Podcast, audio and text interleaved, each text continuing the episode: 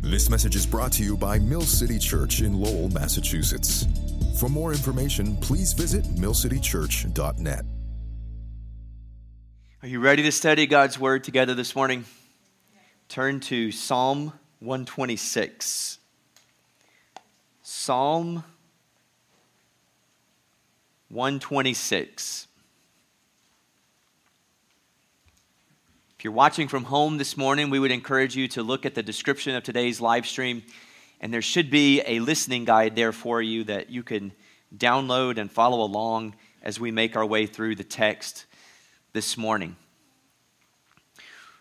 Well, this weekend has been an emotional time for me personally. Uh, on Thursday afternoon, my dear friend and one of my greatest mentors in life, John Ramirez, passed away due to complications from COVID 19. And, uh, brothers and sisters, this week has just been the moment for me where this virus is no longer in the hypotheticals. It's no longer just out there somewhere and just a political football for people to debate. Um, the realness uh, is palpable this week, especially as I've watched from a distance one of my very dear loved ones succumb to it.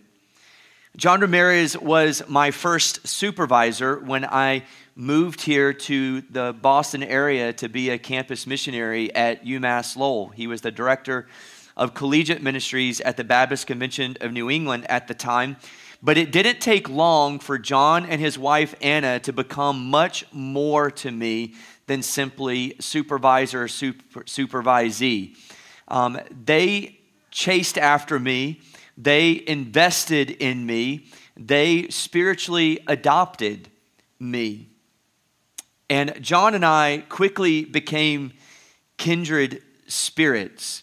Um, we would share meals together um, we would go to different parks and just simply walk together and talk. And, and it was the talks that meant the most to me.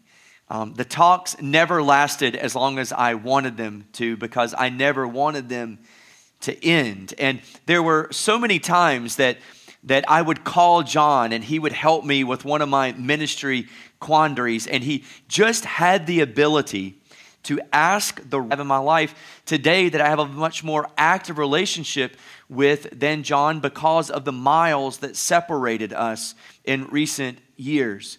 But here's why I say that his passing leaves a noticeable hole in my life. It's because John served a very unique function in my life and in my ministry.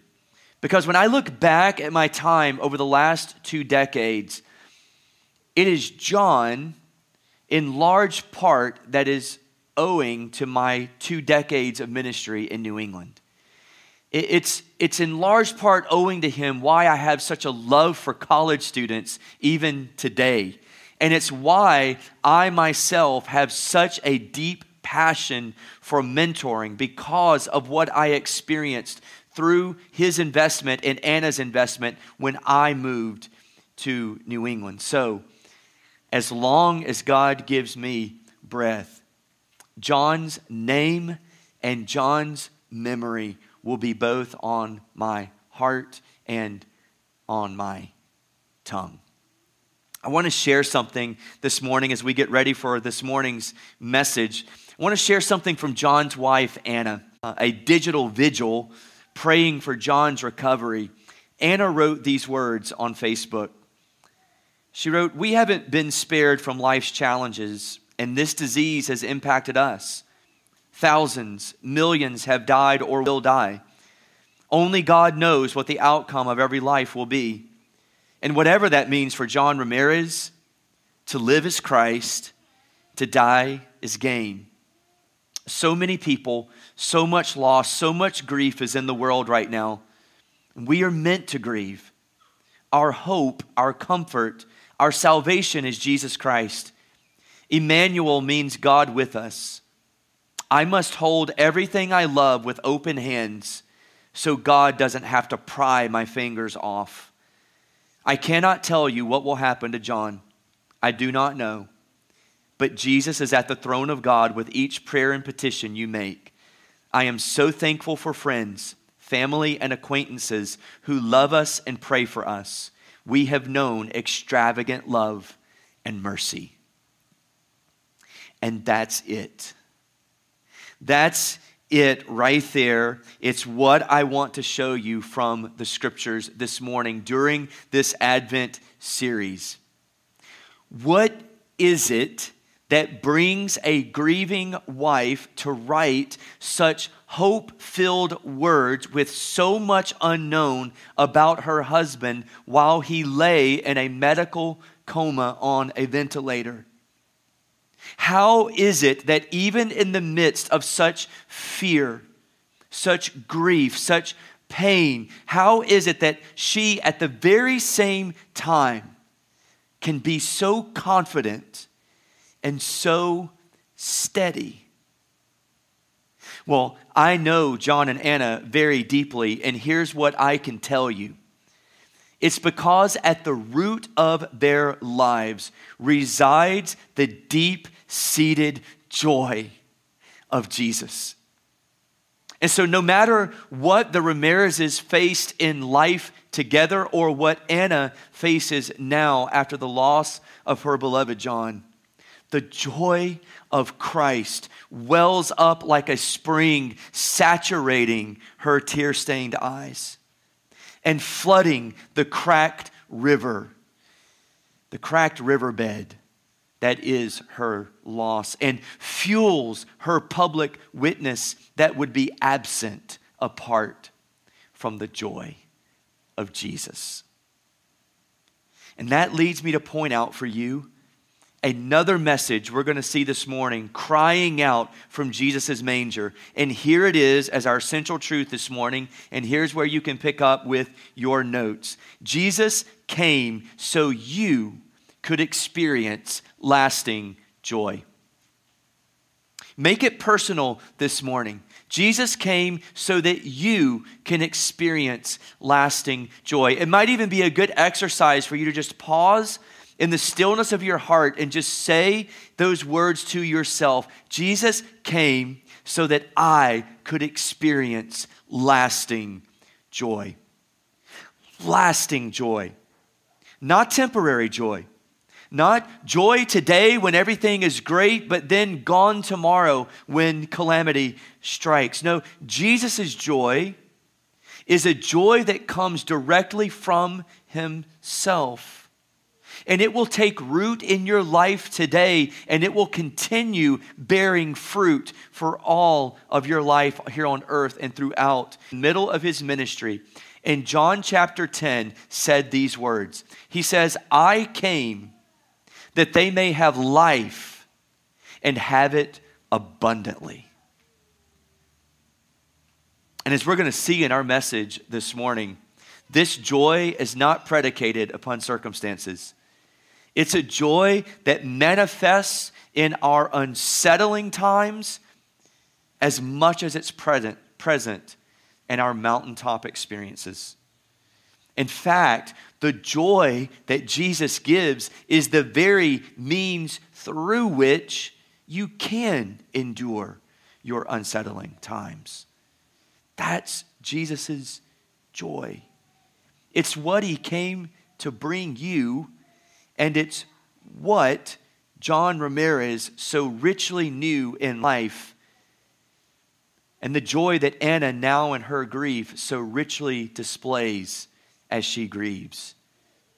And it's Jesus' joy that I so want you to see and to cherish this morning from the scriptures. And so, for that, I want us to read a short passage from the book of Psalms. Psalm 126. It's what is known as a psalm of ascent. You may have that written in the heading of your Bible for Psalm 126 would have been written and sung after God's people experienced his rescue or his deliverance. And so follow along with me in your copy of God's word as I read the text aloud. The psalmist writes When the Lord restored the fortunes of Zion, we were like those who dream. Then our mouth was filled with laughter and our tongue with shouts of joy. And they said among the nations, The Lord has done great things for them. The Lord has done great things for us. We are glad. Restore our fortunes, O Lord, like streams in the Negeb. Those who sow in tears shall reap with shouts of joy. He who goes out weeping, bearing the seed for sowing, shall come home with shouts of joy, bringing his sheaves with him. Every Christmas, as we've done this morning, we sing, Joy to the world, the Lord has come. But how does someone get that joy? And if you're a follower of Jesus, how do you make that joy last? How does that joy, how is it experienced everlast, in an everlasting way? Well, I hope to show you this morning a three pronged way of answering that question. And it involves living life here on earth while considering our past, our present, and our future. And I want to I want to show it to you from an Old Testament psalm with New Testament parallels. So here we go. How do we experience the lasting joy that Jesus said he came to bring? First, we recall God's deliverance in the past. We recall God's deliverance in the past. Now, here in this psalm, God's people knew pain. They had experienced real crises. They were oppressed by foreign adversaries. They lived in captivity by invading armies.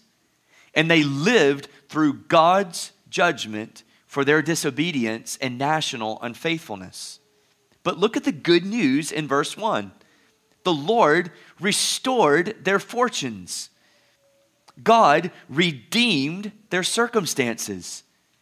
He delivered them from their oppression. He forgave their sin. And look at the people's response. It was like a dream to them. God's deliverance was so quick, so shocking, so great that it just seemed like they were waking up from a dream. But their response wasn't relegated to their inner disposition only there was also an audible response. The scriptures told us that they laughed, they shouted with shouts of joy. God, that other nations took notice of it, the text said. It said that the, the nations proclaimed, The Lord has done great things for them. Consequently, God's people, upon hearing that, reaffirmed that reality and said, Yeah, with thanksgiving, the Lord has done great things for us. We are glad. You see, for God's people, if they were going to have joy in their present circumstances, that joy in the present would actually begin by recalling God's deliverance of them in the past. And if you and I are going to experience the lasting joy of Christ, we too have to begin by recalling God's deliverance in the past. And here is where we learn a crucial New Testament parallel. You see, for you and for me, thank God, we're not being invaded by a foreign army and we're not living in physical captivity by an international.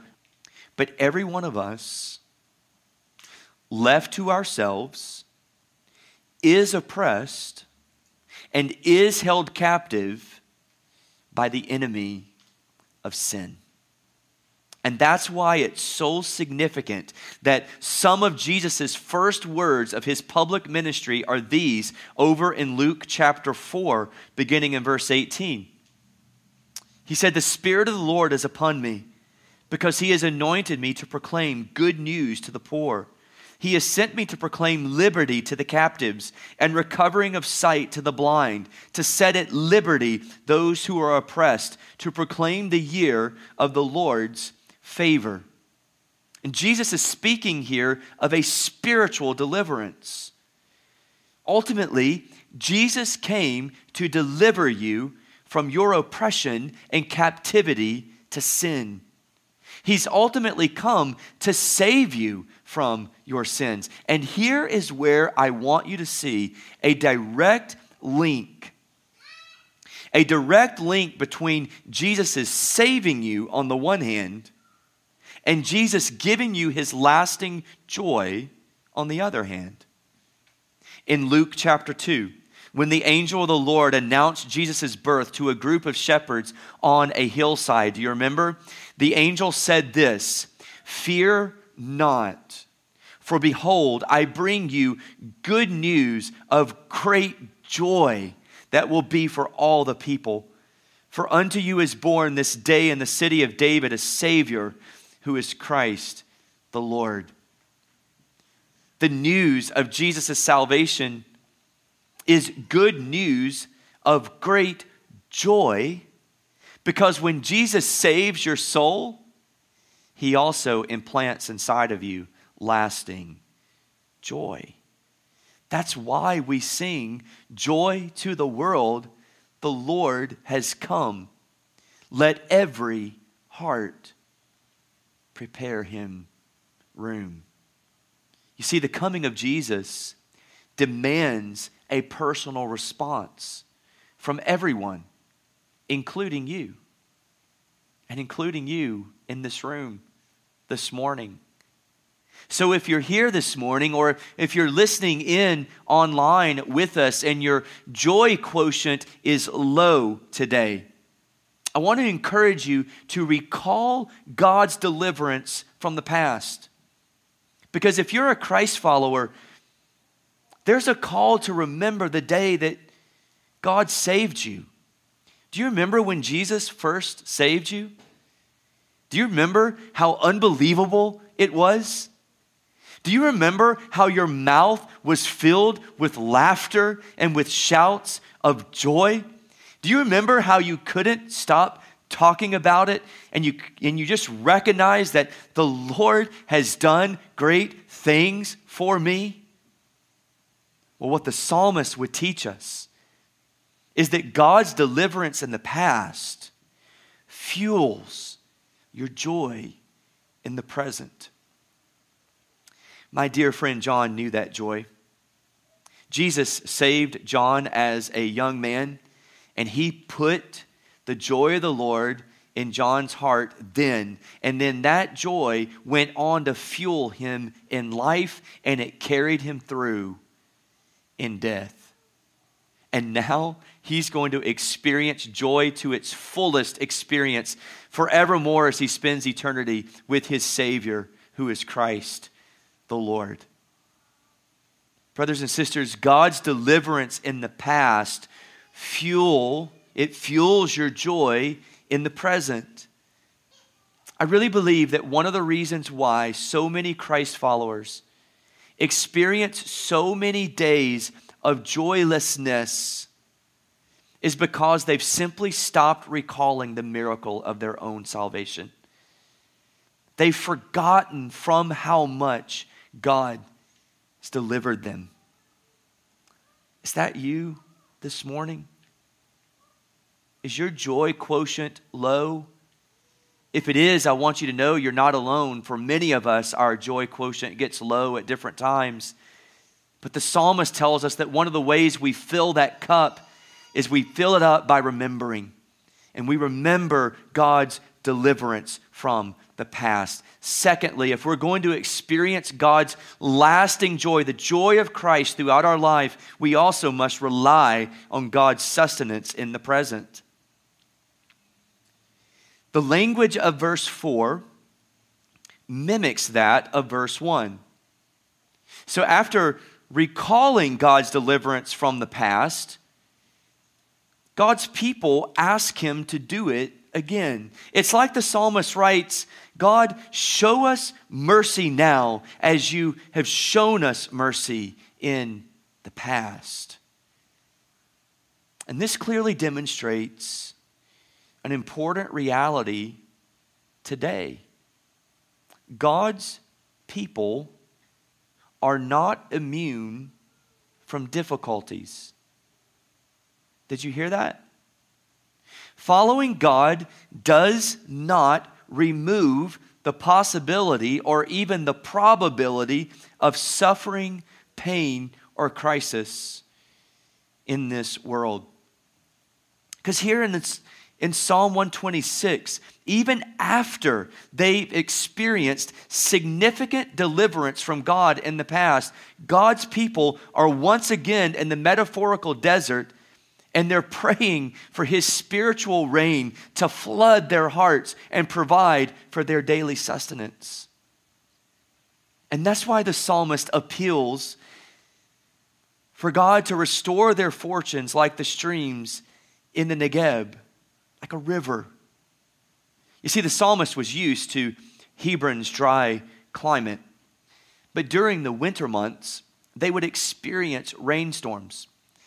And sometimes, even a simple rainstorm falling at just one inch would cause the water to flood through dry riverbeds with such great rapidity and even with t- such destructive force that it would flood neighboring villages and towns. So the psalmist prays for that type of blessing and joy to rain down from God in the midst of their current surf- suffering and need. Now, here's the New Testament parallel God's people are still not immune from troubles on earth. This is where I love the raw honesty of the scriptures.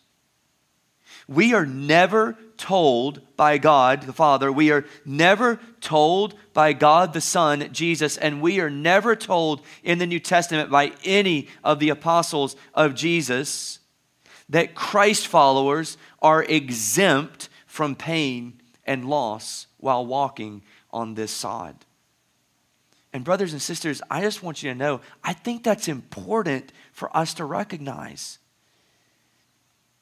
Because though none of us love pain, and none of us love loss, and none of us love grief, when it comes, we should not be shocked by it. We should not be shaken to our core as if something strange were happening to us. Because Jesus was honest with us. Matthew 6:34 in his Sermon on the Mount, Jesus said this, "Sufficient for the day is its own trouble. Jesus told us to expect trouble in our lives.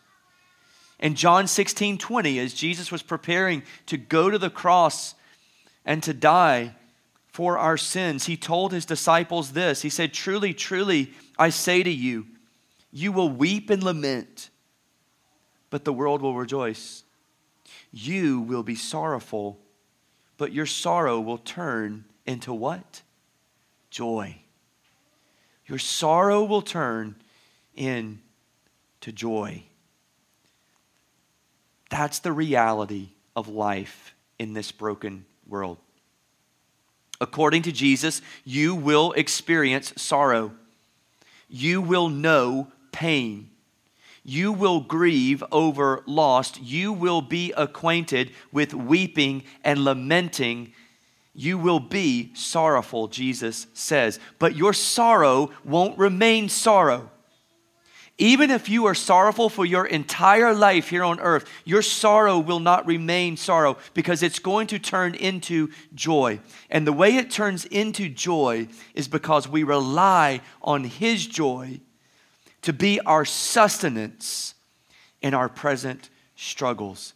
His joy sustains us. His joy empowers us. His joy strengthens us. His joy perseveres us all the way to the end when we, his, when we know His joy in full, when we see Him face to face. Timothy Keller reminds us that Jesus' joy is not like the world's joy.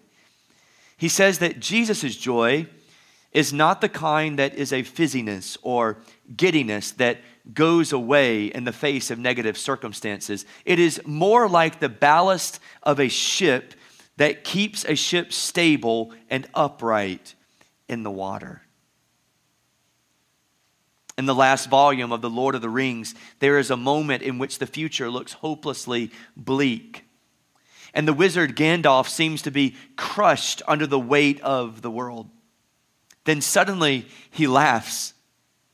And it's revealed that despite all the care and the sorrow he is experiencing, underneath it all, there is a great joy, a fountain of mirth enough to set a kingdom laughing were it to gush forth. The Ramirez family totally understands the sustaining power of this fountain. John and Anna have two sons, and their younger son, Mark, wrote these words just after John died on Thursday evening. He said, We are sad and we will grieve. Soon, though, we will let joy leak in a drop at a time until it breaks the walls and floods the house. So you can grieve and be sad too just let it end in joy for the man he is to you and the man I get to call dad. Isn't that good? That is just a good, godly response. We grieve over loss, we cry over pain, but there is this deep seated, undergirding fountain of joy that is just pushing us towards Jesus, even in the midst of our great pain. That's the sustaining power of Jesus' joy. That is the joy to the world we sing about at Christmas. Because for the Christ follower, his joy becomes your strength. His joy is what you rely on day to day as you traverse through the stormy waters of this life. And note this His joy doesn't remove the pain, his joy sustains you through the pain. So, in order to experience the lasting joy that Jesus came to bring you, first, recall God's deliverance from the past. Second, rely on God's sustenance in the present. And thirdly, we rest on God's assurance for the future. Now, we've seen the psalmist recall the past and we've heard his prayer for the present, but in verse 5, we turn to his hope for the future. Now, the psalmist anticipates God's faithful answer. He writes, Those who sow in tears shall reap with shouts of joy. He who goes out weeping, bearing the seed for sowing, shall come home with shouts of joy, bringing his sheaves with him. Using the imagery of a farmer or a sower, the psalmist says, in effect, we're planting our seeds today while grievously weeping, but we'll harvest them tomorrow while joyfully singing. And what is his hope based on? Is it simple conjecture? Is it wishful thinking on his part? No. It is the psalmist's assurance based on the promises of God. Here in this psalm, God didn't leave his people to walk in a broken world without assurances for the future. And God doesn't leave you and He doesn't leave me to walk in the midst of our broken world without them either. Jesus was honest with us. He told us we would experience trouble in this broken world. He told us to expect weeping and lamenting and sorrow. And for some of us, that means we experience the darkness of depression. For others, it means we might know the pain of divorce or the disappointment of our estranged families. Some of us will know sickness or disease, while others might experience financial hardship or even an abusive boss. Some of us are faithful parents who have disobedient children, and some of us are faithful sons and daughters with disappointing parents. Our experiences come in a wide variety like the snowflakes of a winter's blizzard. But as different as our sorrows may be, as different as our experiences may be, we are united by our ability to hurt in this world. Right? You with me? Jesus was honest with us about our sorrows on the earth. But he was also honest with us about our hope for the future. He left us with assurances for eternity, promises that remind us that what we experience here on this earth won't follow us there when we're with him. That through that though our pain might be very palpable and real here, it's not permanent there. I want to show you two New Testament parallels that paint portraits of the lasting joy the psalmist writes about. In Romans chapter 8, verse 18, in what is one of the grandest chapters in all the New Testament, Paul wrote this For I consider that the sufferings of this present time are not worth comparing with the glory that is to be revealed to us. In 2 Corinthians chapter 4, he told the church at Corinth this, a very similar message. He says, So we do not lose heart. Though our outer self is wasting away, our inner self is being renewed day by day. For this light and momentary affliction is preparing for us an eternal weight of glory beyond all comparison as we look not to the things that are seen, but to the things that are unseen. For the things that are seen are transient, but the things that are unseen are eternal. Brothers and sisters, I don't have an answer or a reason to all the what's, how's, and whys of every instance of suffering or grief we experience on this side of heaven. I don't. And I don't know why, in God's sovereign design, He wrote only 69 years for a faithful servant named John Ramirez. But what I know confidently is that although we don't always have a reason why, we can be assured that there is no hardship experienced here on earth that will go unredeemed when we are there with Jesus in glory. The Bible tells us that we live by faith and not by sight. That's true. It's what the Bible teaches us. We live by faith and not by sight. But listen to this but just because we do not live by sight, that does not mean that we live blindly. It does not mean that we traverse this path called discipleship blindly. God has given us his promises. He has given us his assurances. And those assurances fuel our joy for the future because no matter what we may experience here on earth, we know confidently it won't last forever. I want to share one last memory with you this morning as I consider the legacy of my dear friend John Ramirez. A few days ago, just after John died, his oldest son, David, posted this sketch.